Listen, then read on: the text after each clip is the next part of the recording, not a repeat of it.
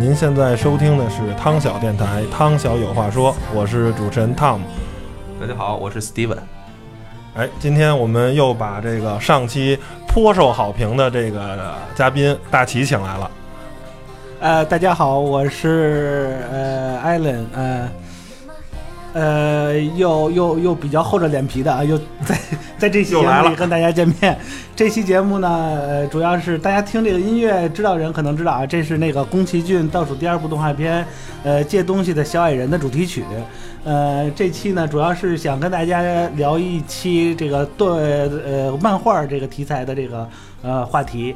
呃，也是贯穿我的这个呃这个人生经历吧。嗯，呃，漫画是在我这个人生中占了很大比重的一部分。然后呃，从我这个经验吧，跟大家分享一下这个呃漫画的乐趣所在。然后呃，希望能把这个还在看文字书的这个听众，呃，能更多的拉到我们漫画界。嗯，对，呃。呃，自打跟大齐认识之后呢，知道他是一个非常那个非常是非常之基辅宅的那个漫画迷啊，呃，然后呢，也是应大齐的强烈要求，我们一定要做一期跟漫画有关系的咱们这个节目。然后呢，其实大齐对于漫画的这个感悟和那个就是怎么说呢，这个这个故事吧，非常的长。然后呢可能我们这一期节目呢，不可能涵盖他所有的那个。应该说不可能涵盖你所有的看过的漫画，或者是对你有影响的漫画。咱们只能找出一些你觉得啊，让你觉得最值得推荐的，然后给你印象最深刻的，好吧？那么我就把这时间啊，咱们都交给大齐。然后呢，因为我还是建议，就是毕竟咱们也有过共同的呃在北京生活过的经经经历吧。然后呢，咱们能不能先从北京这段儿啊 开始，然后再说你在日本那边？好看那些漫画，好吧。嗯哎，我也是上期呃，按照上期的思路啊，上期跟大家介绍电动车的时候，也是按照我这个历史出发。咱们介绍漫画也是从历史着手。呃，我最早接触漫画呢，应该是在小学一年级。呃，有一天，呃，我姥姥呃带着几本《七龙珠》，当时大家可能呃。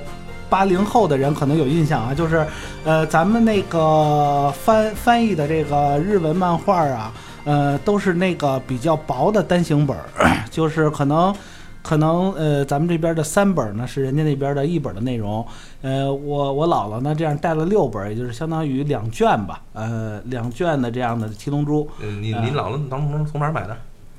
这从哪儿买的 我我就不太清，就是他拿拿过来嘛，拿过来给我拿了六本，可能是机器猫变的。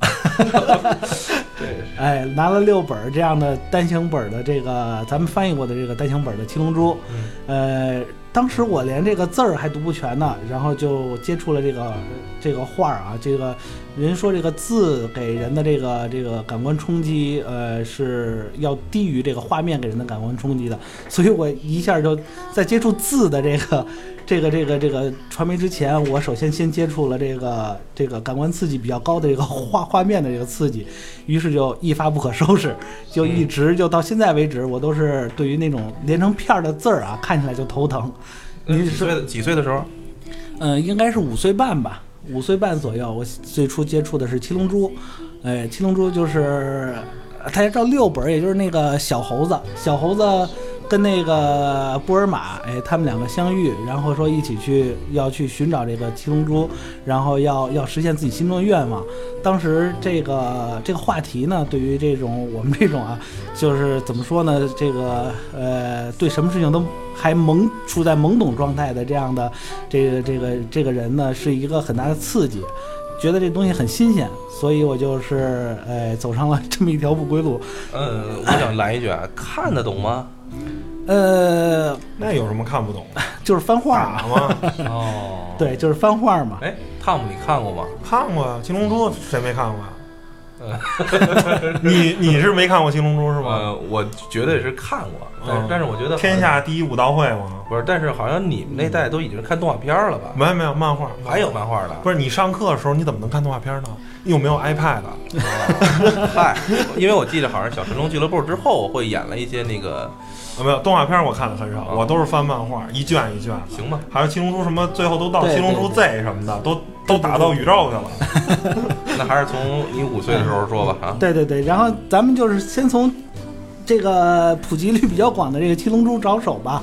然后七龙珠呢，呃，就是读完这六本之后，就心里就是一直就是想继续往下读下去。然后就是求爷爷告奶奶的去让让父母也好，还是让亲戚也好帮忙买，然后就就这么着一直开始了我这个 这叫什么漫画人生吧，可以说是，呃，七龙珠呃一直是读到小学六年级吧，小学我就想笑，为什么呀？就那个大齐老用“读”这个字啊，我老觉得这是读那个学校上的那书的感觉，其实就是看呗。我。上课的时候读，就是当时也是基本上跟日本同步的，我只能说啊，就就是大齐能看得出来，就是他对这书特别在意，特别喜欢，因为用“读”这个词，我就是读书，我只能尊重，哎，就是那个可能可可以看出，就是确实是第一本，然后第一次初恋，感觉特别好，怎么说用初恋形容也也可以这么形容过，嗯。哎，反正这本书给我的这个这个这个冲击是非常大的，然后也是一直追的，因为咱们这边儿也是基本上是跟日本同步的，也就是说他们出完了咱们翻译，然后我我买我再读，这样一直呃持续到小学六年级，可以说六年吧。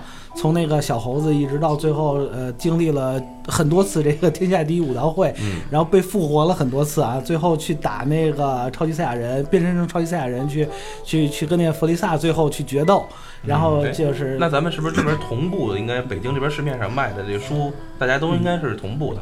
对，我记得那是在小小铺卖，是一块九一本，还是多少钱一本？，对对对对，一块九一本。呃，为什么说呢？当时的这个价格来讲的话，就算贵的了哈，就不算。绝对贵的，因为那时候好像对一卷啊实在是遥不可及。我觉得是十块钱一卷五，对对对对对，啊一套五本那种。对对因为那时候同步的还有其他像什么那个，当然一会儿可能会提到，就是《圣斗士星矢》。对对对，很然多后。那时候我可能对这个漫画还是比较感兴趣，或者说冲击比较大。嗯嗯，然后呢，七龙珠也知道，呃，嗯然后我觉得七龙珠里边，呃，我看到的好像刚才你不是一下就跑到了超级赛亚人什么龙珠 Z 之后呢，我可能就是特别靠后了。我小时候好像截止在哪个点，就是他们打完那个就是什么一个叫布多还叫布布布欧布吧欧布吧叫什么？啊，那个应该是超级赛亚人之后了。啊，那个应该是，可能是应该我上高中左右了吧？是那粉色的那个吧？呃，是吧？动画来讲，对对对，就应该就已经不是孙悟空他们打了，就已经是那谁孙悟啊空的儿子孙悟天，悟天和呃，悟饭。呃，武天是孙悟空的孙子啊，孙子。悟饭是他的儿子。那是是跟那谁还有那个特那四个字那个他们生的特兰克斯，啊，特兰克斯是贝吉塔的的儿子，对对。对对对对，行，大哎七我们就是打然后就是打打断一下你，你就接着来吧。没关系没关系，就是呃，就说啊，我小学为止就主要还是以这个七龙珠为主，嗯然后是七龙珠带我进入这个漫画世界，我发现这个世界是一个非常多彩的世界，它呢不只是简简单单一部书，它。给我很多这种，首先是单纯的这种呃简单暴力的感官刺激啊，让我看完非常过瘾。第二个是怎么说呢？一种一种人生观呀、世界观的一种影响吧。就是说，呃，对于这种困难啊，然后对于这种挑战，呃，要不予畏惧的，你迎头赶上。就是说，哪怕你死了，那就包括孙悟空死了，死了之后七龙珠也能帮你复活，然后你还能再打，然后就得亏没有干出什么比较出格的事儿，想尝试一下复活技技能。就是就是说那个，唉我想说的就是，呃，漫画呢，可能在在我们上一辈的这个这个大人的眼里呢，可能是简简单单认为它就是说，呃，是小朋友看的啊，就是说你小人书呗，对小人书，这个你长大成人之后，你怎么还看漫画？呃，我其实我想说呢，漫画现在作为一种很大的这种传媒的这种呃媒介啊，它是有相当大的市场的，而是而且是可以被任何人群所接受的，它不单单是只限于呃小朋友。然后呃，七龙珠开始呢，呃，我的漫画路就开始越扩越宽啊。然后在小学三年级的时候，第一次接触了《达伊大冒险》这个名字也是改过好几次好几次。《达伊大冒险》也是当时根据日本的那个最著名的那个《勇者斗恶龙》这个系列的这个游戏呃改编的这个这个呃漫画。呃，这部书呢也是跟这个《七龙珠》有异曲同工之处吧。我愿意把这种类型的漫画呢，呃，归结成它是对一种呃超现实的这种能力的夸张啊。就是说，它最吸引我们的地方是什么呢？最吸引我们的地方是我们可以体验从漫画的这个世界里可以体验到我们日常生活中不可能去接触的一些事情。然后我们就像身临其境了一样，我们就像这个漫画里的主人公一样，在这个未知的世界里去跟漫画主人公一起进行冒险。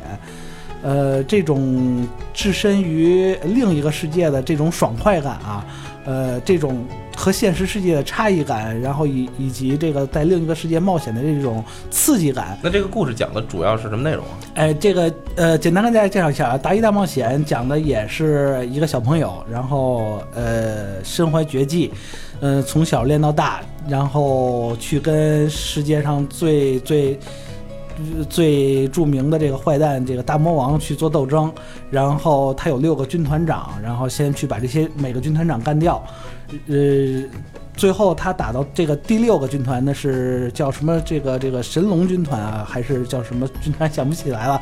发现这个军团长是他的亲生父亲，然后他自己本身呢，为什么能这么这么这种 level up 这么顺利呢？是因为他的血统是这个呃这个龙魔人的血统，嗯，也就是说他本身的血统就是龙骑士，然后就是身怀绝技的这种血统。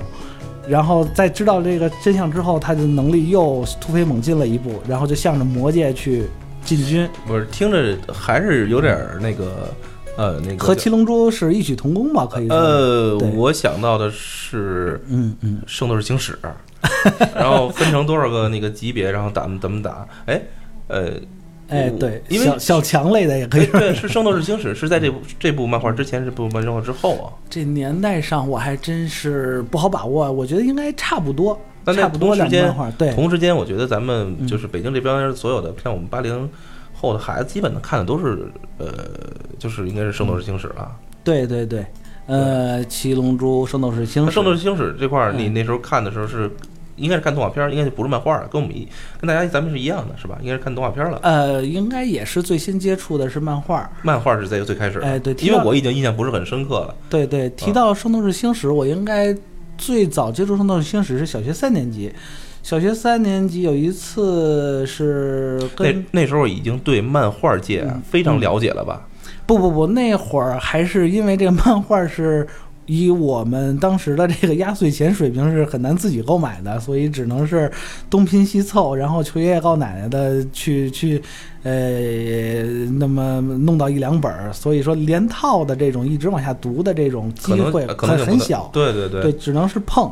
身边的只我身边也只有这么几个，就是像土豪性质的呀朋友小伙伴。是买那个柱哥那样的。呃。哎，不对，一卷一卷买，然后呢，我们是一本一本拿，回头呢是，然后一本换，切一本一本，然后呢就是，基本上最后就是基本看不见封皮了，然后就传被传看的，大家都经历了同样的童年，对对，确实是。然后那时候给我印象最深的是，呃，一卷五本，然后呢，每次好像是多长时间出？一卷一卷是什么意思？是包的皮儿是吗？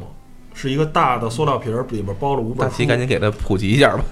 这个都是买的单本，真不是手指那种卷儿啊！不，那是一是卷，那是一卷儿，不是一卷。怎么说？他当时可能一卷五本加起来，可能也就二百多页。嗯，哎，很薄，很薄，很薄的。但是那时候觉得。也挺那咱那咱俩可能看的还真不是一种，我看的那个大概有这么厚吧，大概就是一厘米。但我记得那时候七龙珠好像四块多钱一合订本了，都已经合订本。哎，对，那个可以说咱们这个漫画在我离开中国之前啊，可能有三个发展的这么一个阶段。呃，第一个阶段就是呃刚才呃 Steven 说的这个呃一卷五本儿。然后加起来可能也就二百多页，不到三百页。呃，这是最初阶段，这个阶段持续了很长时间。它应该是什么少儿出版社还是什么出版社出版的？嗯嗯嗯。这当当时 当时这个这个审核标准非常非常严格啊，这个能翻译这个外文这个漫画的这个这个出版社是数量相当少的。哎，然后再往后呢，呃。再往后是呃，可以说是跟日本的那个，哎，呃，顺带提一句啊，现在这个音乐是呃非常著名的 EVA 啊，也就是《新世纪福音战士》的主题曲。哎，然后没找着合适的，没找着日语版的，只找着英文版，英文版就很好，大家凑合听。哎，这个相当有名的一个一个一个曲子，希望大家能能边听曲子，然后边听我呃瞎聊啊，娓娓道来。然后那个再往后呢，再往后是可以说跟日本的这个厚度几乎是差不多，呃，一本也可能是二百多页了。哎，就算就比较比较比较厚了。我记得那时候出好像也就是都是海南出版社，就是好像是一个。哎，有海南出版社，还有就是有那个内蒙古出版社，内蒙古出版社翻译的比较多。那时候特别不明白，为什么内蒙古能 能翻译这东西？我觉得没准儿只是挂人家出版社的标吧，没准儿还是北京这帮人给翻译，然后 那可能当地管得松呗。不，我觉得当时那个年代啊，可能还没有这么乱。就是再往后发展啊，可能就是盗版书籍也多了啊，就各式各样了。哎，有大有小，哎，然后有厚有薄。呃，这个最无法让人接受的啊，最无法让人接受的是，呃，四页四页书微缩成一页来印。这个当时是呃狠到什么程度呢？一本五百页。一本五百页，然后四页纸合成一页来印，也就是说乘四，也就是说它的容量是一般书的那种正常漫画书的两千多页，也就是说整套的这《圣斗士星矢》就三本，对，就从那个小强出发，一直到小强把见过这种，见过这种。把哈迪斯打死，这整套的故事就全都容纳在里边了。哎，咱们的书我记着好像是出到了那个到冥王篇吧，还是到了哪个哪个是海王篇吗？对对对，圣斗士星矢就是最后就到冥王篇就结束了。呃，但是海王篇是在冥王篇之前嘛？但是我好像记得咱动画片演到只只是十二宫。呃，动画片的冥王篇应该是最近才才才完，可以说是前几年才才拍。哎。然后，然后小时候咱们看的那个，呃，就是在电视上看的那动画片啊，给我印象特别深刻，因为我记得反正是要打一个什么工啊，反正必须要三级到四级，然后回忆经常要回忆，我觉得这是日本动漫的一个非常让人就是特别琢磨不透的东西，就是主人公。即将发招了，然后开始回忆爹妈生他的过过程了，可能都 就是明明一个招对决可能是一秒钟的事儿，就要结果，然后没结果，两集以后，我觉得可能是韩国电视剧可能吸收了日本的动漫的这个精髓啊，之后就在电视剧上风格上也追追溯了这种那个就没完没了了。哎，然后那个拉回主题啊，就是 呃，《圣斗士星矢》嘛，当时是小学三年级，当时已经出到这个打这黄金十二宫了。我接触第一本是打那个双子座，双子座的是叫什么撒迦是吧？嗯。呃，然后假教皇，然后呃，接触第一本也是那种薄的单行本。呃，看完了之后觉得这个故事也是非常适合自己这种这种呃兴趣啊。那时候还没出电动画片儿，哎，没出动画片，电视上还没有演，应该是很多年很多年以后才开始上电视。哎，然后也开始就 开始追这部，就当时同时追的就可以说是有这个《大一大冒险》，有这个《圣斗士星矢》，然后有这个呃鸟山明的这《七龙珠》。哎，这三种书呢，我都喜欢把它归类为就是对非现实的这种夸张。然后不同处呢，这里边有不同处，就是说我喜欢简单去分类的话，就是说这主人公死与不死。你像《七龙珠》，就是主人公你打着打着不行了，死了。然后死完了之后又给你复活了，它有这么一个顺序。然后你像这个《圣斗士星矢》跟它不一样的地方，就是说主人公你怎么打他都打不死，总能遇到和他同水平的敌人，然后他还把人干掉。就跟咱们现在美剧差不多，可能啊，这个编剧或者这个叫什么，咱们叫作者啊，在写的时候啊，就是想好了，像《圣斗士》啊，我就一直要写下来。一一想的时候就是一百二十集，三百六十集打个比方，那那个打好草稿啊，真打好草稿。然后那个像七龙珠那没准呢就是写着写着确实写不下去了，就给写死了呗。然后觉得哎，稿稿费没了也写死了呗。然后那个谈的不还没谈拢，写死了呗。回头又谈拢了，哎，没事，找个方法，龙珠七个一一聚合是吧？哎，就复活，就复活啊。对对对对对，死姐说的很对啊，这个和经济利益不挂钩的这种漫画，我估计一本都没有。所以说，你说这日本这个动漫影响多少产业？首先，韩国的动那个呃，是不是影电电影电视电影电视啊，也是是是这风格。然后美国的这个电电影电视剧制作可能也，对对对对，反正这应该是一个很大的市场吧，就是说能接受。呃，漫画这种这种媒介的人应该是很很普及、很广泛的啊。嗯，然后这个时候呢，顺带一提，就是我我看漫画，我不光是看日本的了，然后还这时候好像美国有一部那个《超时空猴王》，不知道大家有没有印象？你换个把猴王换成要塞啊，又回 又回日本了，又回日本了。对，《超时空猴王》讲的是未来的世界里边，然后有四个主人公，就是咱们那个《西游记》那四位，然后打得非常火，然后等于取材还是咱们《西游记》，取材还是《西游记》，但是跟《最最游记》是吗？我记得就是一个画风，把那个四个人画的非常帅的一个叫《最游记》，跟那是一码事吗？不是。美国漫画我觉得有两个特色，一个是它比较这个写实。就是人呢，全都是那种哎比较写实的这种风格画风。然后第二个呢，就是他还画超级英雄。然后我觉得你应该不是，那可能不是，因为他这个年代可能，我觉得可能都是九十年代初的时候了。对对。然后这个为什么要提这个漫画呢？因为这个在当时的这个北京漫画市场啊，它是一个里程碑式的这么一个漫画。为什么说里程碑式漫画？它是彩色的。有，哎，这是这是可以说，呃，第一部彩色就是我我接受的啊，第一部彩色漫画。然后当时市场上能找彩色漫画，我估计也就这一部。装钉应该是比较好的那种，对对，红板纸是吧？它的装钉是 A 四纸，就是大小是 A 四的。哦，就是普大画册，哎，大画册那种，可能比 A 四还稍微大一点。具体这个就跟 A 四差不多吧，那种那种，哎，啊，那就等于十六开的。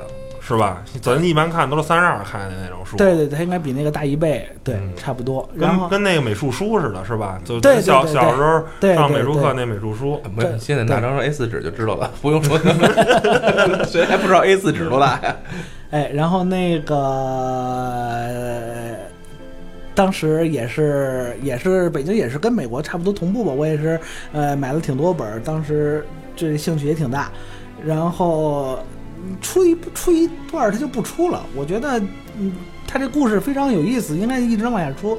结果事与愿违的就停止了。然后我就继续又回到市场问题，还是市场对，还可能还是市场问题。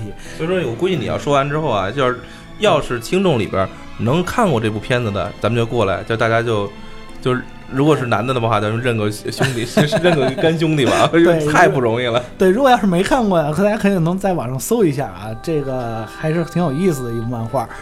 呃，然后再拉回来就是，呃，读了一段这个《岳家小将》，然后《哈里森敢死队》啊，这种实际意义上那种小人书，然后再往后又是机缘巧合，我接触了这个。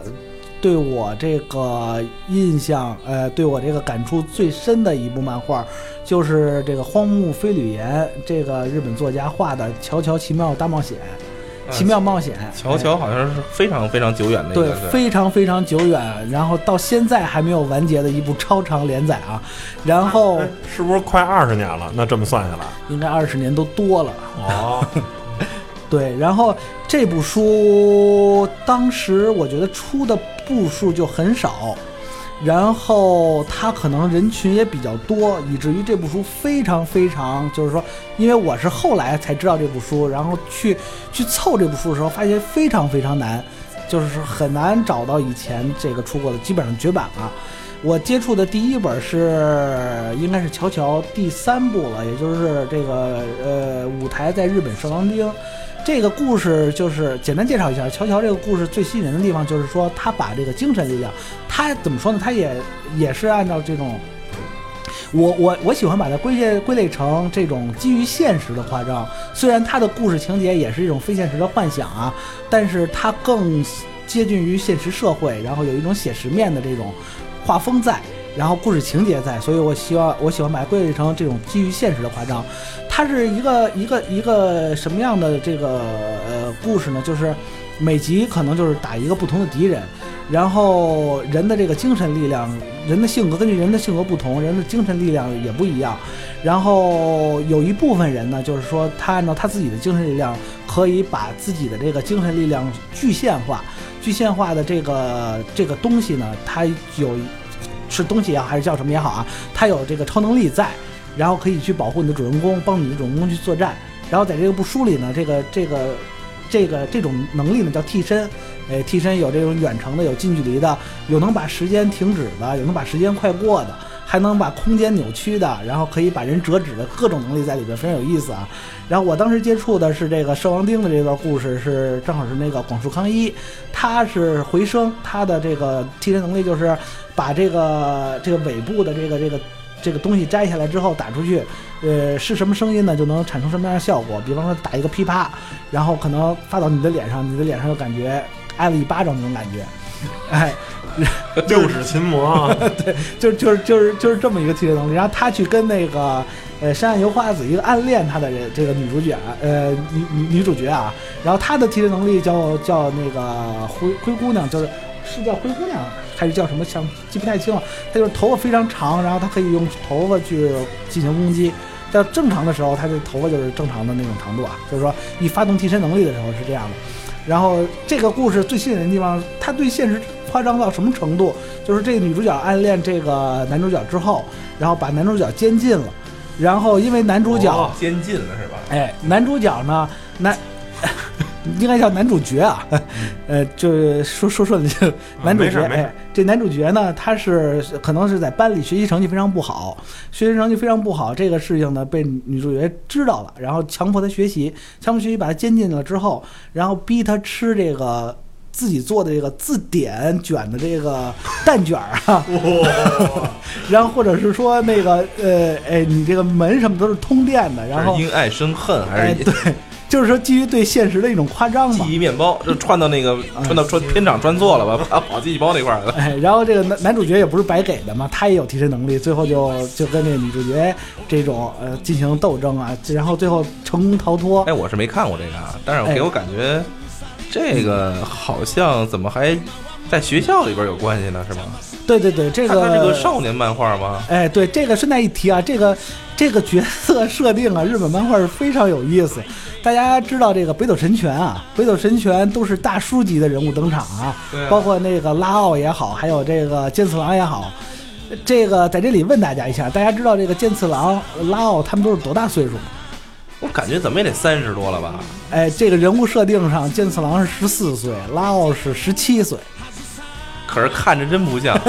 就是说，对于这个人物的夸张，就是说他们这种年龄设定一般都是喜欢设定在这少年层啊，就是说完全就不是少年层的那种长相，他也要强加说，我我就是设定你就是十七岁。那为什么不能画成少年呢？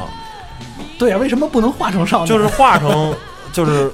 不是三十七岁的样子，就是画成十七岁的样子。可能少年来讲没那么大说服力啊！你想，一个一个拳霸，一个拳王啊，可以这个用拳拯救世界，或者说用拳威震世界的人，你说画成一个十七岁的这个啊情窦初开的小男生，可能这个说服力不是那么很强。但是他为了吸引这个少年的这个读者群，他喜欢把年龄设定在这阶段。然后这个乔乔这一部漫画也是一样，都是少年老成的一些一些主人公啊。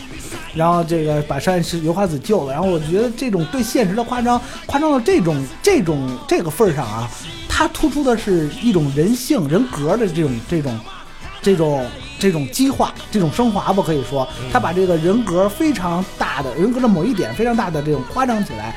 然后以这个假想这种夸张的人格去创造当时的这个世界，然后说这种在这种夸张这种性格背景下，人都会有一些什么样的行为，会产生什么样的后果？我对于这一点非常感兴趣，所以他也是这种对于基于现实的夸张，然后也是在这点上刺激了我，所以我就觉得一下就把我这个心给牢牢拴住了。当时是可能是初三。哎，正好是刚刚初考，这个初中考试完了之后升高中的那会儿，整个暑假呀，我就为找这部书，呃，跑遍了，可以说整个的这个西城的书各个书摊儿啊，可以说最后也就搜集到了零零散散的十几来本儿，但是我可以说把每个书摊儿的这个旧书的这个书库都翻遍了，可以说每周也就是有点空，我就骑着车出去去找这书。当时北京有没有就是这种？漫画的这种比较好的集散地，就是这这块儿就是都有，特特特全。西城特，其实主要还是在西城。是，就是当年西城那个劳动人民文化宫不是有书市嘛？啊，还是还是还还还还算比较全。哎，书市我也转了，就是说能我知道的渠道能找的都找了，最后也就凑了十几本。哦，哎，然后这十几本就是阅读有兴趣，阅读有兴趣，就是一直想把这套书攒全。这书还留着呢吗？最后就是一个机缘巧合，到我上高中的时候，这这部书被内蒙古出版社再版了。哎，全都 白白攒了。到到内蒙古出版社再版之后，他一周出两本儿，然后以这个速度去出，所以我每周这个最大的盼头就是到这个周五，应该是周五去书书摊上去找最新的两本。这样高中三年，我可以说，哎，把这套书是基本上是攒全了。但这本书还在连载中，就是我攒全的应该是到第。六部吧，也就是是这个舞台到意大利，讲的是意大利黑手党的故事，然后他们那个最终 BOSS 的替身就是这个对这时间的这个超越，也是一个非常有有有意思的题材。不好意思啊，我这个电话响了。没事没事没事。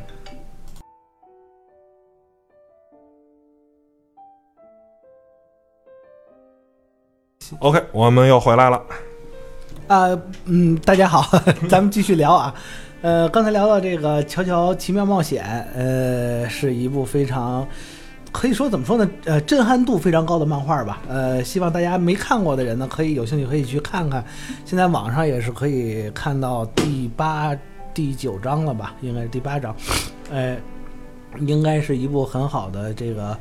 这个幻想题材的对现实的这种夸张的这种漫画啊，那大齐，你这个乔乔第一次接触是在国内吗？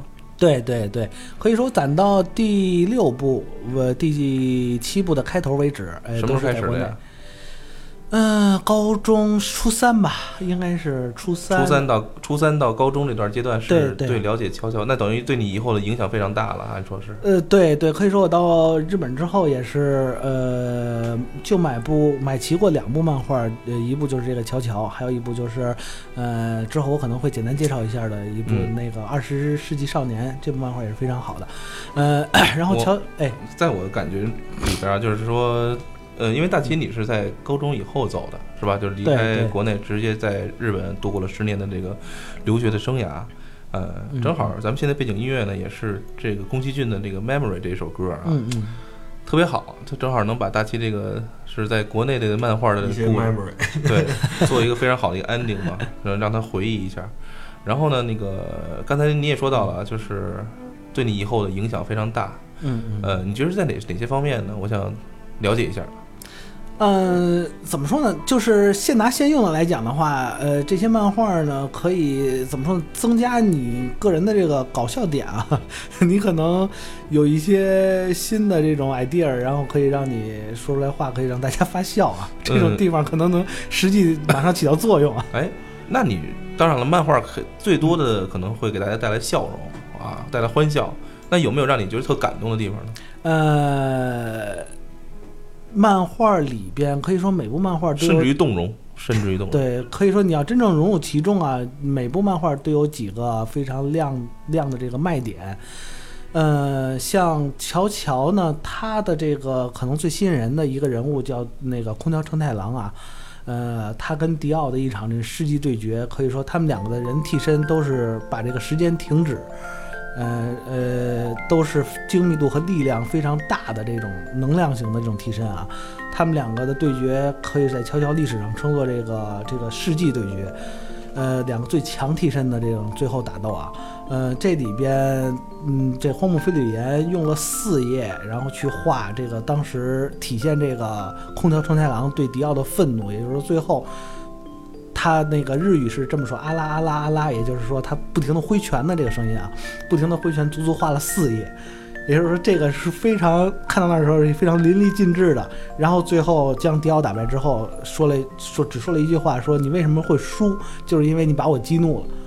然后这这个这个话，当然可能对现实生活中啊没有什么指导意义，但是当你完全融入到这个漫画里的时候，你会发现很燃，是吧？对对对，和对你的这种嗯这种怎么说呢，心情啊非常震撼嘛，可以说。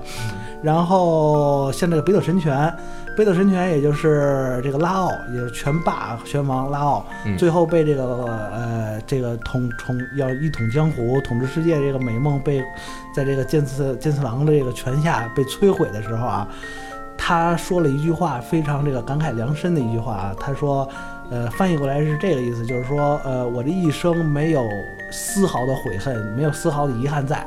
然后就高举这个这个单手臂啊，这个挥拳，然后就以这个姿势死掉了。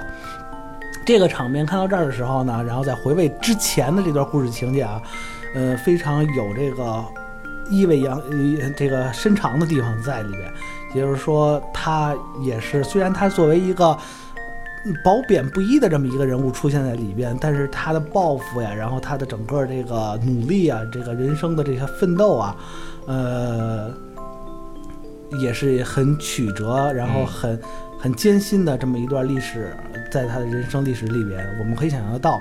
但是，就是被这个剑次郎这个败掉的时候，他对他干的这些事情也没有信心，他不知道他自己这个这条路是对还是错。他所想要去创造的这个世界，对于当时这个末世之后的这个未来世界的人类，是一种好的世界、理想的世界，还是说会给这个世界带来毁灭？他自己的这个人生哲学、人生理念，他自己已经不能完全肯定了。所以在这个时候呢，他也只有灭亡一条路，只有这个灭亡的出路，才是他所。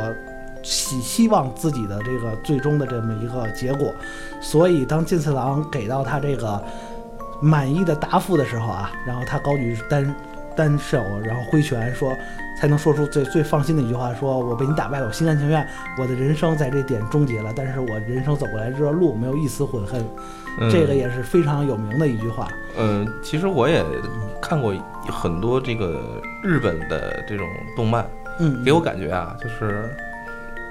好多都不会把这个所谓的就是坏人，或者说就是正邪双方可能会对做的特别的，就是相差反反差很大，反而你会从就是所谓的坏人身上也能让让你觉得找到一个非常好的点。对，所以在我感觉，好像很多日本的那种漫画迷们啊，就是他们可能不一定都是倾向于都喜欢，比如《圣斗士星矢》，甚至于喜欢那个对面的那个一些比较可就是。所谓的邪恶的那个势力，但是他们可能每次就是他们所谓的信仰，但他们都是非常忠忠非常那个忠贞自己的那些所谓的信仰。然后呢，就是他们所就是所追求的东西，所坚持的东西，即使失败，他们好像也都是非常的义无反顾。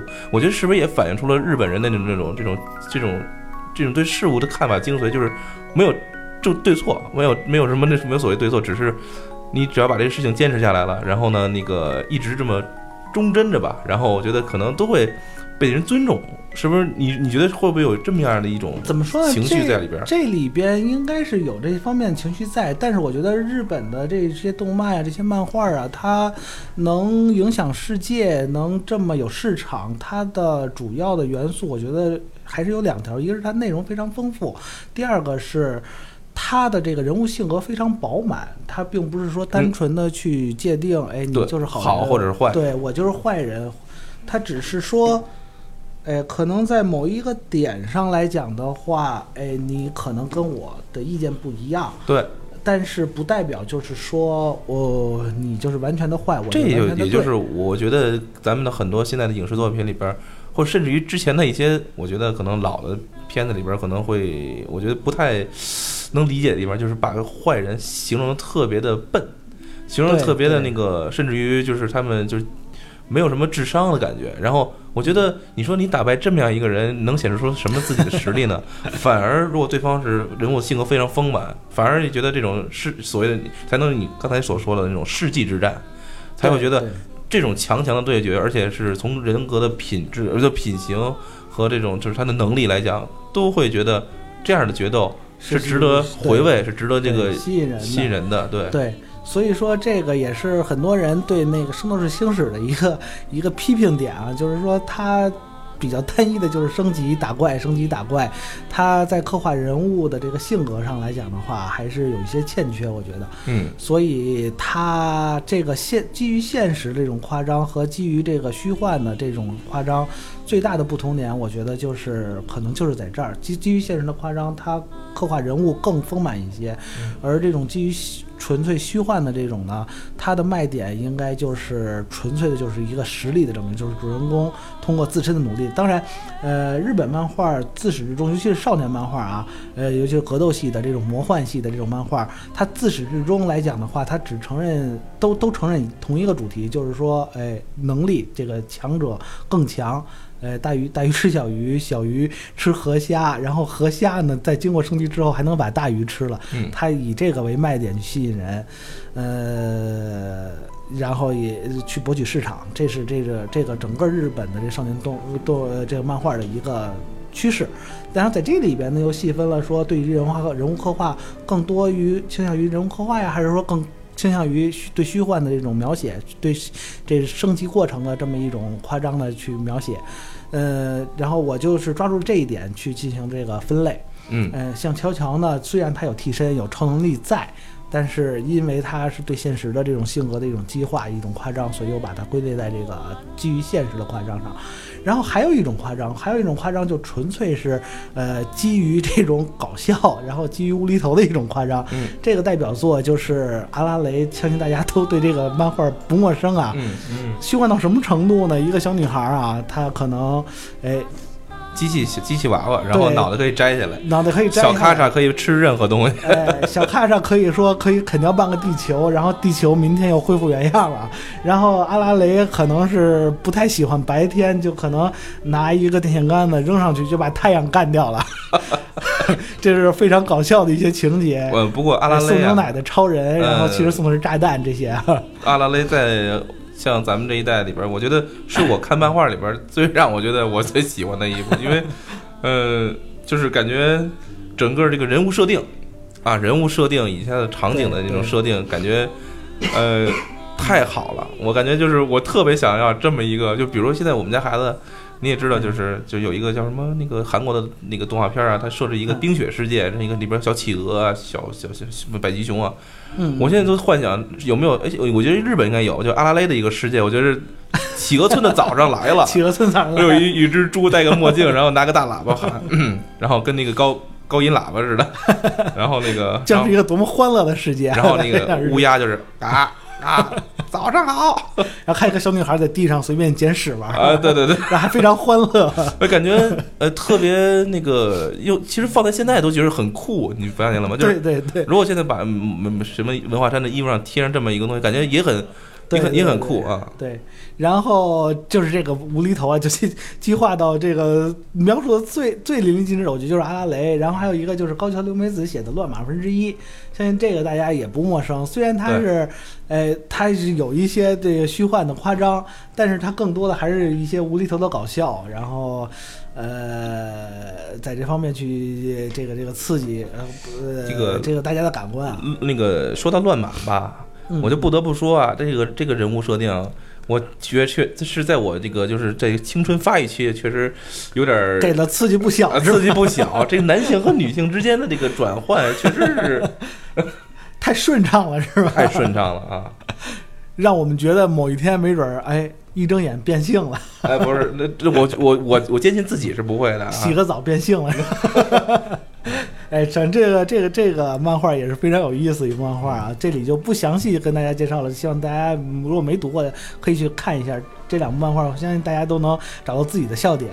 呃，然后还有一部分是基于情感的这种夸张，这里边呢比较想向大家推荐的一部是《程路》。程路是描述了这个九十年代初，呃八十年代末，然后。呃，日本的那个泡沫经济最繁盛的时候的这么呃男女之间的这么一个感情故事，呃也是非常有深度，然后对感情刻画非常淋漓尽致。这个感情的故事，我就得问，这是你什么时候看的呀？呃，怎么说呢？应该是都看到感情故事，最起码得高中以后了吧？应该是早了，我看早了，可以说吧，毁三观吧？呃，只能说那时候你是百无禁忌。然后是漫画我就看，对，是漫画我就看看完了之后没意思的，看两遍再说。哦，然后看进去了吗？哎，程璐还是真是看进去的一个漫画。然后，哎，对，受到什么启发呢？这个故事讲的是什么？然后你有什么启发呢？对于感情这方面啊，我我觉得。也就是看一个泪奔这种情况，我是一次都没出现过。但是融入融入故事情节之后，你会发现，呃，男女主人公啊，然后在某一方面，然后在某一情节点上，你你可能需要表白的时候，他就不表白，然后你替他着急，因为什么？因为日本表白完了就完了，你知道吗？就没 对表白完了就其实就可以结束了这片子。对对对，所以他就一个很简单的这么一个故事啊，然后他拉的很长很长，但是拉很长很长，你并不觉得冗长的因素是什么呢？就是说他对于这个人物的情感刻画非常的淋漓尽致，非常到位。是一个懦弱、这个这个非常这个胆小的小男生，是如何的去从一个小男生到成长，自己这个有了勇气之后，最终向自己的这个这个心心仪的这个女主角表表白，这个过程是这个这种漫画最吸引人的地方啊。那有没有影响到你之后就是在感情方面的那个，就是你的所作所为是怎么样？是按照这个方式？哎，应该说有一些影响，但是影响并不是很大。也撑了很久。呃，因为还是当。机立断，呃，都有吧，可以说都有。哦，呃，然后这个感感情这方面呢，应该对我的这个感情影响并不是很大，因为我看的并不是很多啊。但是这里边有一些亮点，我这里边不知道该说不该说。就是他们对于这个女性啊，这个啊，这个内裤呀，然后短裙呀这些描写呢，没准哎，你翻着翻着，哎，翻到这一页。咱们节目重点说的就是这个，来吧。我我是不知道大齐有没有就是去过那个歌舞伎町一条街。我希望就是以后在日本这个十年，这肯定咱要做一期节目，着重聊一块这这这块这个。大家大概大家兴趣都是一样的，对然后吉普宅马上就来啊！接着接着说，然后呢？哎，这个里边我发现一个很有意思的地方是，女性的这个漫画家作者，她绘画的这些这些东西啊，比男性的漫画家作者绘画的可能更淋漓、更更写实、更淋漓到尽致、更到位。更写实能写实到什么程度？但 是对于这个吸引男性这个青少年读者的这个这个这个刻画，还是男性的漫画家作者去画这些。东西更更有说服力，嗯，更有说服力吧，可以说点不一样，对，点不一样。然后就是，哎，包括那个《城市猎人》啊，大家也是非常有名的北条司的一部成名作。对，哎，这些方面都涉及了一些这些小的细节啊，哎，女性的内裤呀，然后女性洗澡的画面呀，然后可能对男性产生了某种。这可能就是我的一个盲点了啊，就是，哎呦，呃，我真的自己说这话你自己信吗？呃，我真呃不真的，这个盲点是在于对于他这种这个呃这个这个这个度的界定是什么样的？比如说咱们呃在什么，就是我指的是日本对这种漫画，比如说它涉及了一些这种情节题材，是不是有马赛克？啊不，马赛克，我觉得先先是在其在其次，先说在这种题材，比如说我涉及的，比如当然大家可以这么去分啊，就是说这个少年少女漫画，那它肯定是你可以稍微录一点，但你不可能有那种这种大的性的这种描写，对对对，啊，那就是说 action 的描写，那就无就无所谓了，等于说就这个是全年龄的，不是你要的全。二二十五吧，可以说就是啊，全年龄就不是全年，就是十五十岁像全全可以看的是吧？然后啊，这个二十五这个以上，这十五岁以上界定可能就更大胆一些啊。这里边可能就是更简单暴力，这也是我想跟大家说的，就是说这个日本漫画这个限制级。介于介于十五岁到十八岁之间这一部分漫画，我觉得啊，这个听众朋友们刚开始可能这将近四十分钟的节目，越听呢就是越沉入一种，先是陷入一种回忆，陷入一种，甚至于就是可能有点昏昏欲睡啊。马上开始，我们就进入切入，进入来了，主题 是吧？当然，我觉得这个漫画里边有这种情节啊，是我觉得特别显而易见的。我在我小时候像乱码二十分之一，刚才你提到了，甚至于连机器猫里边都都是有这样的情节的。那镜子嘛，然后出一照啊，那个非常吸引人。呃，对对对，对，当然了，就是我觉得自己就对于年少时候的自己吧，就是这种情节其实已经让自己非常的脸红心跳了。我不知道你们那时候是怎么感有什么感觉？应该是脸红心跳吧？对吧？这也是他的卖点之一嘛。对对对对。而且可以说这种情节啊，它不放在故事里边的话，完全没有说服力。你比方说静子一小学生，然后啪站起来了，哎，洗澡出来了，没什么可说脸红心跳的地方。但是通过不错呀，但是通过这个野比，也就是大雄嘛，对他的这种，哎啊哎，对他这种追求，对他这种向往，哎，在这个有这个感情融入其中的时候，你发现，哦，这个不只是一个小学女生洗完澡，这应该是一种什么？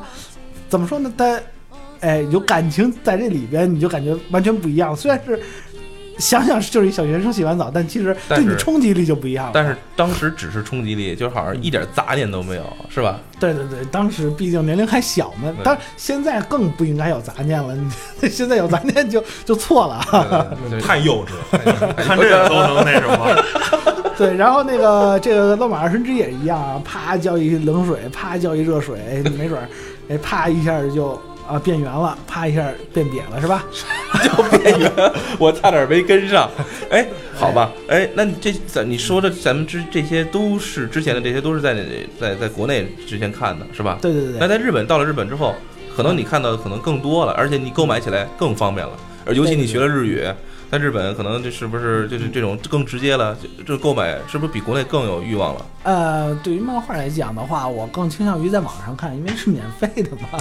哦，其实你对书的这种感觉不是特别的专注，呃，但是但是会会追几部书，然后会去买。那你感觉哎，就是在日本之后，这整个的漫画的这个感觉和在国内有什么？呃，特别大的差别兴趣爱好还是没变，也是有有有什么读什么吧。然后在这个时候，我更倾向于对于现实这种夸张的漫画，我更喜欢去读这些这些书了。嗯，呃，这个这个最后再说啊。然后先说一下这个对于这个这个这个性暴力这种还是这种想说这个？这种东西的夸张啊，大家可能更喜欢听一些。比如说他呃二十五在二十八之间怎么界定的呢？嗯，呃，会有会有一些这个这个这个激情动作在，哦但应该有一定的量，有量的约束。你看这这也其实这这也是我想我想问一下，就是说，呃，有一些尺度非常大的，就是呃，非常大的的话，那个是在漫画。呃成那个是在日本是可以在正常的途径可以买到的，连就 AV 都能买到，就是我就说就是 像 AV 一样，就是可以可可以在正常途径买到的。哎，对对对，是可以的。但是那有没有像马赛克那肯定是有的，也是这个关键部位，规定，对对对。马赛克是要打上的就可以那我也销售。看。见过，好像有没马赛克，呃，这就是骑兵跟步兵的区别嘛，哦。就就是不能正式发售。嘛哦，不能正式发售，在网上流传哦。或者是对，呃，私这私人的这这里顺带一提，你像你什么加勒比海什么就有 AV 的一些制作厂商啊，啊，他可能你你怎么你怎么区分区区分它到底是有没有马赛克的？这些经过这个啊。开头是 FBI，哎，这个警示公告的 FBI 是美国那个对，FBI 对它是它不是在日本生产，它是在美国生产的。根据美国的这些行业规定，啊哎，给的你一些一些提示啊，一些警告。这些公司它生产的一般都是没有马赛克的。我听出来了啊，咱们除了这个在日本十日本十年可以分成好多档次位，就是比如说像这种。呃，歌舞伎厅跟这个 AV 产业可以可以可以分成两个，有涉猎吧？有涉猎吧？对，然后这个 这就过去了，我是咱还是咱还是主要谈这个漫画啊，啊，这对对对，对这个先从先从浅的来，不着急。哎，这二十五和二十八这个界定，这个这里边有什么？就是黄宏志，比较比较著名的出名的有黄宏志，就是说突出描写男性的这个魅力，然后性能力啊，然后有很有有很多这个这个女性都被他倾倒。俩小时，啊，哎，只要他一动那个耳耳环上的那个那个黄龙的那个那个那个耳环啊哎，那你说到这个，我其实还真是我看过一部啊，就是后来我就看漫画看的少了，嗯发现有这么一部漫画叫嗯《DNA》，哎，对 DNA，我其实觉得它应该界定在这个全年龄档，但是咱们这个在国内可能更倾向于界定在二十五以上，是吧？二十五以上，因为好像是我在那个电呃动画画里边看到的那个 DNA 确实是很纯的呀。呃，动画应该是有一些删减，可能漫画可哦能更多一些这样的元素。我被骗了，可是我我在但是 DNA 包括那个桂正和，他 DNA 是一个主要的主打作，还有一个电影少女是吧？呃，他这里边呢，桂正和还是以突出刻画感情为主的。嗯，并不是他的卖点，并不是在这种对于这种女性身体的描写啊。当然，当然，当然。所以他这个这个人也是褒贬各不一吧。反正我更希望大家去从感情的角度去读 DNA，包括《电视少女》这些东西。就是有这这东西，就就即使你这么说啊，但是也挺难的，就是从角度。对对对。哎，然后那个二二十五以上的这个黄龙之耳以外呢，还有就是日本这个当时漫画有三杰，就是北条司、迪野真跟那个鸟山明。嗯。他们代表作北条司，但是城市城市。鸟山明还有二十五以上的。呃，不，鸟山就是三剑客嘛。哦，吓我一大跳。当时他们三个人比较有名，然后那鸟山明就是七龙珠，哎，阿拉蕾，然后北条司就是这个城市猎人、猫眼三姐妹，然后到这个李野真，他我我觉得他应该界定在这二十五到二十八了，因为他画的都是一些暴力、简单暴力，然后对性描写比较多啊。呃，包括他这个刻画女性身体，他有独到的一面。我我觉得大家如果没读过，的可以去看看。他和桂正和是完全不一样。简单讲一下有多独到。呃，这只可意会不可言传啊。就是写实还是那个？呃，比较写实吧，可以说比较写实，比较写实。但是他的写实风格跟一般写实风格还不太一样。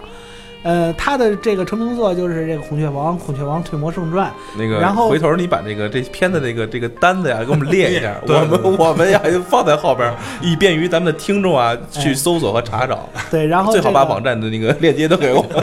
对，这个这个《孔雀王》《孔雀王退魔圣传》，这就不用提了，都是非常有名的。然后他还有一部不是那么有名，但是对这个简单暴力这个刻画更深刻的就是这个夜叉鸭。夜叉鸭可以说每一部都都不是犬夜叉是吗？不是不是犬夜叉，犬夜叉应该是高桥留美子画的哦，哎，是完全两两种不同。对，夜叉鸭确实容易混啊。哎，纳智五流就是刻画这纳智神社的这么一个不老不死，然后长生转世的这么一个呃神一样的存在的这么一个人物，然后融入了很多历史元素，可能有一些大家不喜欢的，这个大家又可以过了啊。然后大家可以去有兴趣的话可以看一下。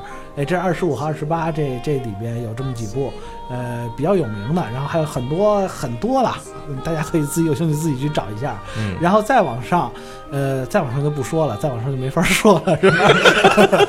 再往上，这是三十岁以上的，三十岁以上，我到了，在说什么？哎，那包括有什么？呃，有纯粹对于这种暴力血腥描写的，然后还有对于这种性描写的，然后还有这个。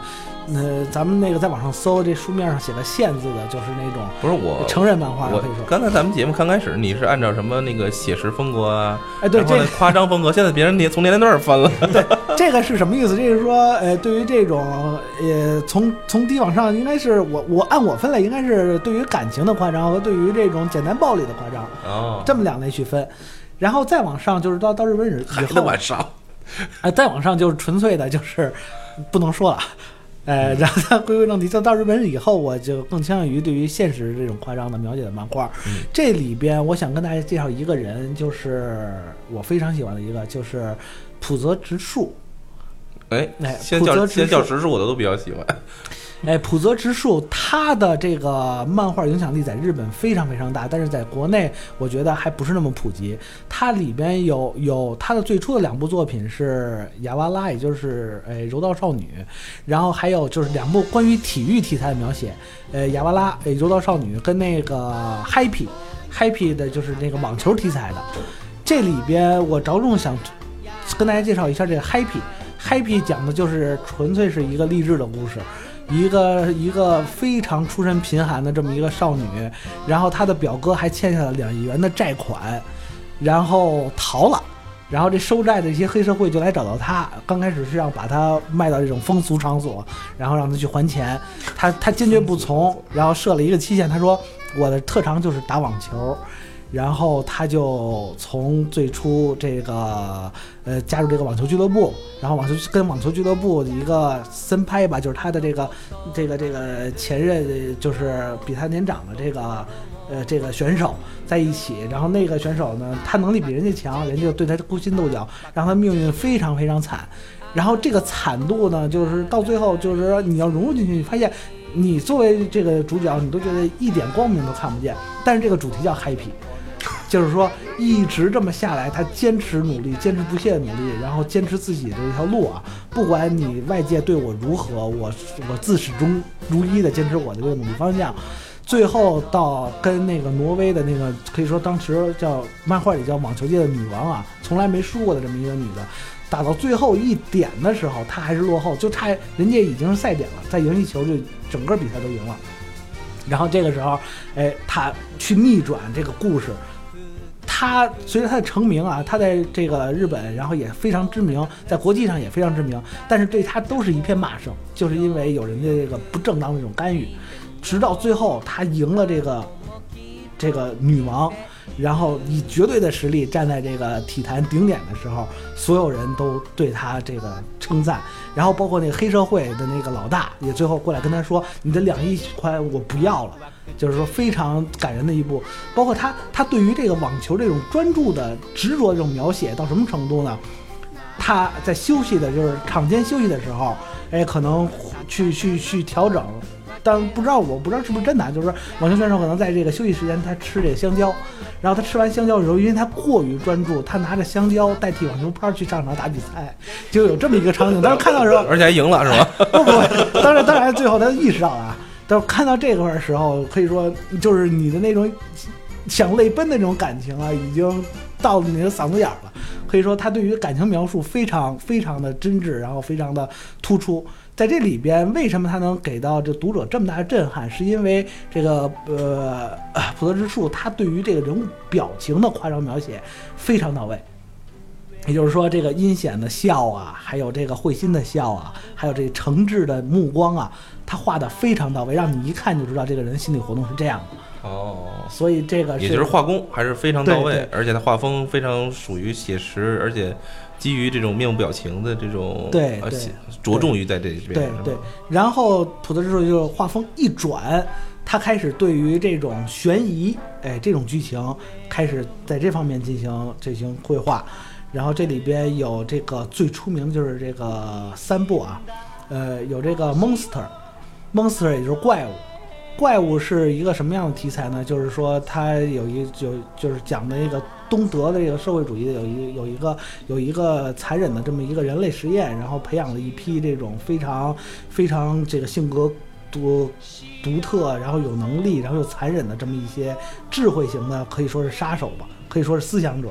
然后这里边它有一个题，这个题目叫这个讲了一个小故事，就是说一个一个怪物，它没有名字。然后他当遇到他一个一个呃农夫父亲，给他起了一个名字。然后他想吃人，他抑制不住想吃人的冲动，他就把农夫的父亲吃了。然后知道他名字的人又没有了，他又是一个没有名字的怪物。这时候又遇见另一个对他有有有这个这个呃恩恩惠的这个人，给他起了名字，他又忍不住又又吃掉了。最后每当人家给他起了名字，他又把人家吃掉。最后就是说，在世上没有一个人知道他名字，他又成为了一个没有名字的怪物。这是贯穿始终的这么一个主题。然后那个那个叫约翰，就是说这个人。这个被被创造出来这个怪物，他就是呃会寄宿在这个对他有恩惠的这个长辈的家里，然后这个长辈对他越好，然后他就是最后灭人家灭的越残忍。然后包括他去了一个孤儿院，然后那个在那里边可能做一些义工啊，当一些当教师的这么一个职责，给那些小朋友去讲这个讲讲童话，就单纯的是讲那些寓言故事。最后这些发现这些小孩都变了。然后有一些小孩就不停地从楼上往下跳，不是，这这这这这是一个什么漫画？这是一个二 二十五以上的漫画这就是对于这个这个性格，对于这个现实的一种夸张激化的这么一个描写的漫画。然后到最后呢，还是说正义战胜了他。然后最后这个主题就是画风一转，就是说最终这个怪物被消灭了，然后人性的亮点得到了发挥。哎，这个是这个漫画主题，然后再往后就是，呃，普泽之最亮点的就是《二十世纪少年》。《二十世纪少年》是一部非常非常有深度的漫画，它从那个就是，哎，我呃，主人公是一个在那个七幺幺打工的这么一个一个一个上班族啊，然后突然间有一天来了一封邮件，说咱们的小学同学里面有一个叫朋友。朋友党的这么一个一一个人，就是有一个叫朋友的人，他成了一个党派，他的目的是消灭世界。但这个人是谁，只能从咱们的回忆里，从小学去找，然后去找到这个人到底是谁，然后用用用那个只有这这些人啊，就是说很平常的一些人，一个是在七幺幺打工的。还有一个是干脆就是普通的上班族，还有一个就是呃体育的教呃教柔道的这么一个一个一个教师也好，然后还还有一个就是说在机场当保安的，就这些很普通的人聚在一起，然后去。按照各种线索去拯救世界，然后去非常励志，然后也非常有悬疑性，然后最终去找到这个这个这个朋友，这头目大吉到底是谁，然后去锁定他。然后这里边我觉得普泽之树他对于摇滚非常热爱，对于音乐非常热爱。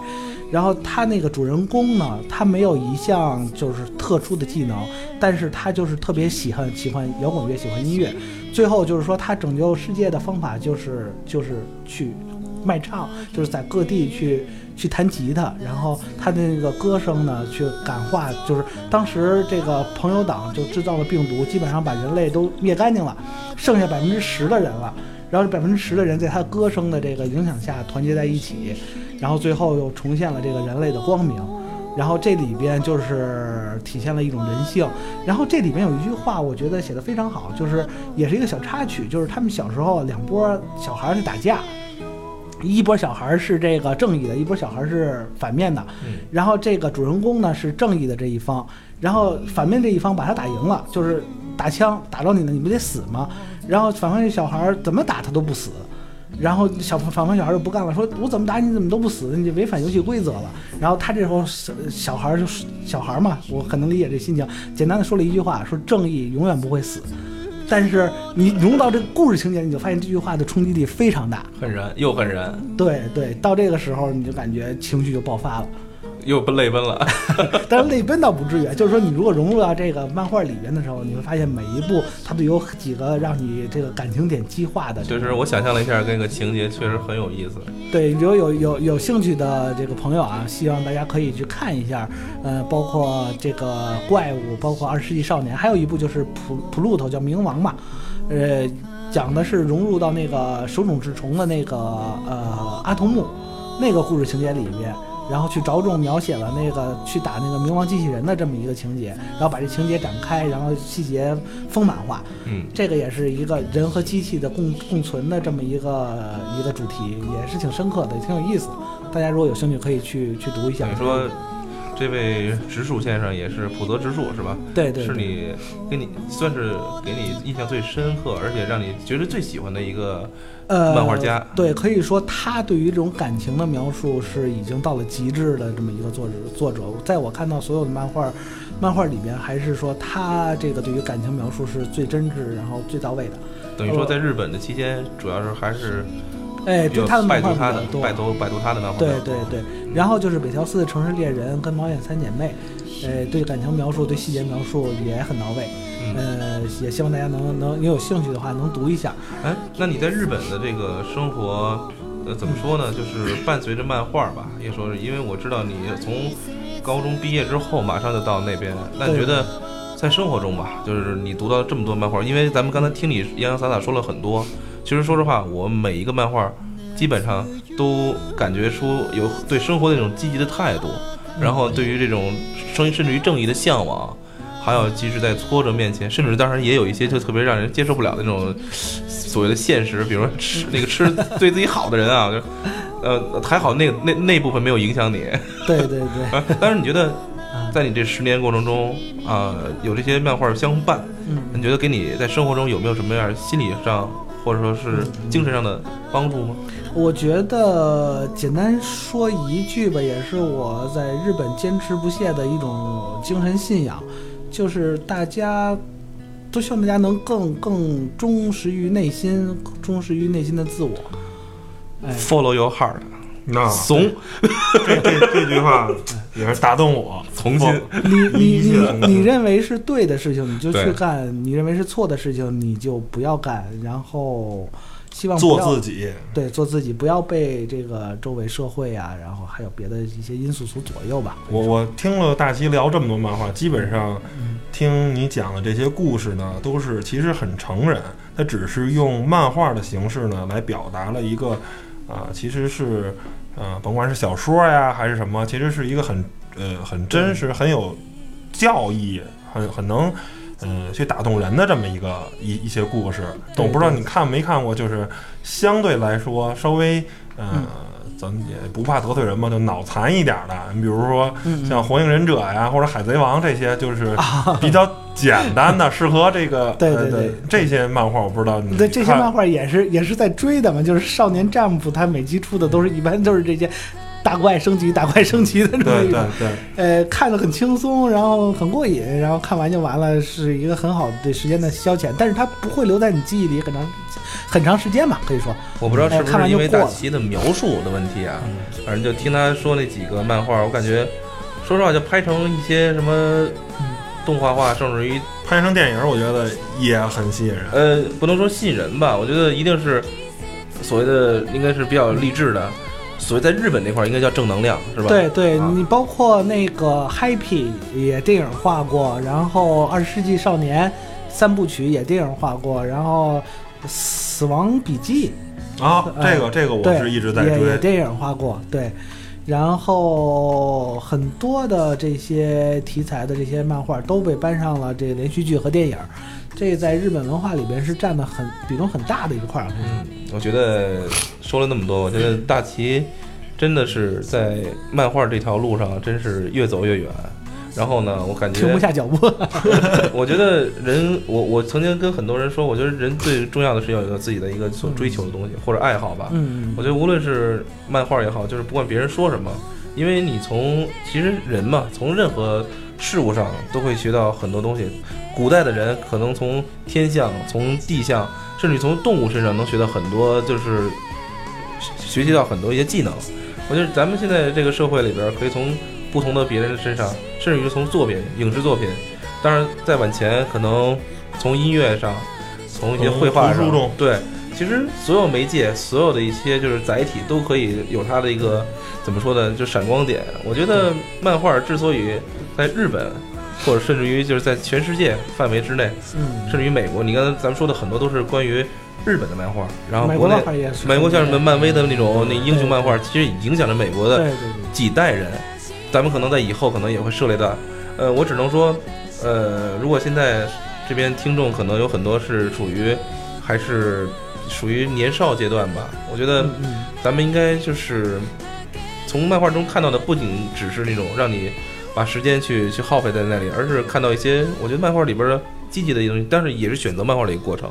对，其实大齐从从开始可能进入的是一个，也是也是一个让自己非常开心的一个过程。之后呢，然后也龙珠什么的，对，也是慢慢的在日本的这种生活历练，然后呢，再加上自己越看越深，对，走心了，走走心了，走心了。怎么说呢？反正那我觉得这个呃，漫画一是好接受啊，二是作为一种打发时间的工具，我觉得非常。呃，还是非常有意思的吧？可以说，你可能电影一百二十分钟就完了，然后你看一部漫画，你可能得花个一周吧，最少得一周吧。不过我身边现在看漫画的漫画的人确实不多哈。你你怎么样，汤姆？你是不是还有人看？呃，我就看地铁上嘛，有时候坐车的时候，他们还是在追我说的那些相对脑残一点的，就是 就是《纳鲁透》《火影忍者》什么的，就这些漫画。对对对，这些漫画更好入手一些。但是当你这些漫画读完了，发现没得读的时候，我希望我我跟大家介绍的这些漫画啊，大家可以有兴趣翻来看一看。那你觉得大齐等你从你回来就回国了，也就三也三三三四年了吧？嗯。然后在国内之后还继续在追什么漫画吗？现在还一直还在追的？哎呀，现在有时间还是会去找一些自己喜欢的漫画去看吧。嗯，但是就没有这个 啊。现在来讲的话，比较成名的那个叫什么呀？《进击的巨人》这部还是比较比较不错的啊。这个很火，在网上。对对对，这还是有一些悬疑啊，有一些深度在的。然后这里面有一些少女漫画，我我觉得也可以推荐一下，像这个蜜桃小姐，然后还有这个听着可够嫩的。这个这个叫什么什么小小姐进化论吧，还是叫什么？离不开这点事儿吧，还是歌舞伎町那点事儿？发育论还是进化？论不过不过这个这个少女漫画我记录的也很少啊。就是随便一说，如果大家有兴趣，也可以去看看。好吧，我觉得今天说了这么多，我觉得怎么说呢？呃，大齐只是分享了他在他自己的一个漫画的人生生涯，只是分享了这一小部分嘛。我觉得只是挑挑拣拣说了一部分。我感觉其实还有很多可以说的地方。以后呢，如果听众们有这种同感，我希望大家在我们节目里留言。然后呢给我们发来建议，同时呢也把你跟漫画之间的一些故事呢告诉我们。对，我们在下期节目里面也希望能够念到大家的留言。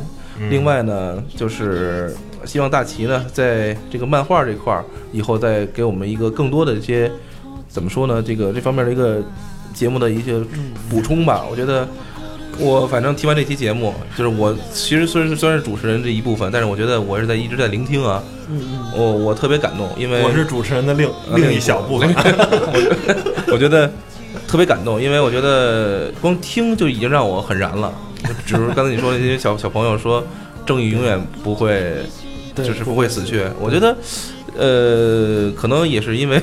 怎么说呢？也是因为看过很多影视作品，觉得一下把能套用在某个剧情环节里边，就是感觉真的有点这种眼睛要湿润，然后马上就有特别燃的感觉。纸巾，纸巾。嗯。好，那个在节目最后呢，我我我再把这些呃按分类把把这些书名跟大家说一下啊。嗯。然后大家有兴趣可以查一下。首先是这个搞笑，按搞笑夸张去分的话，有这个阿拉蕾不用说了。然后有这个高桥留美子的《乱马分之一》啊，或者说《犬夜叉》，大家有兴趣也可以看一下。呃，然后《七龙珠》，呃，我应该是虚幻的夸张啊。按虚幻夸张里边有《七龙珠》，呃，有这个《圣斗士星矢》，这都比较老、比较知名的。然后，呃，《超时空猴王》，大家有兴趣也可以看一下。嗯嗯。刚才搜了搜，确实看过，好像看过啊。有印象，呃，然后按照感情这边有这个程璐、电 DNA，呃，电影少女这都比较有名的。然后按现实夸张的就是乔乔，哎，普泽之树的所有作品大家都可以去看一下。呃，有这个 Happy，有这柔道少女，然后有呃 Monster，有 Pluto，有这个二十世纪少年。嗯，二十岁以上的。那些剧情呢和一些作品呢，我们我们将以隐秘的方式呢发呃给给大家那个在凡是加了我们微信平台的那个听众，我们会以这种方式发给你链接。好了，那个那今天就到这儿。好的，最后呢还是给大家说个小广告啊，我们这个拥有了自己的微信公众平台，然后呢这个微信号呢是汤小 Radio 啊英文，或者直接是搜索。T O M 和他的小伙伴 Radio 也能找到我们。嗯，欢迎大家积极参与，我们一起讨论我们的互动话题，让我们的生活更快乐。分享我们的怎么说呢？分享我们的每一天吧，好吧？嗯，好，好。那本次节目到此结束，拜拜，各位。好，谢谢各位听众，拜拜。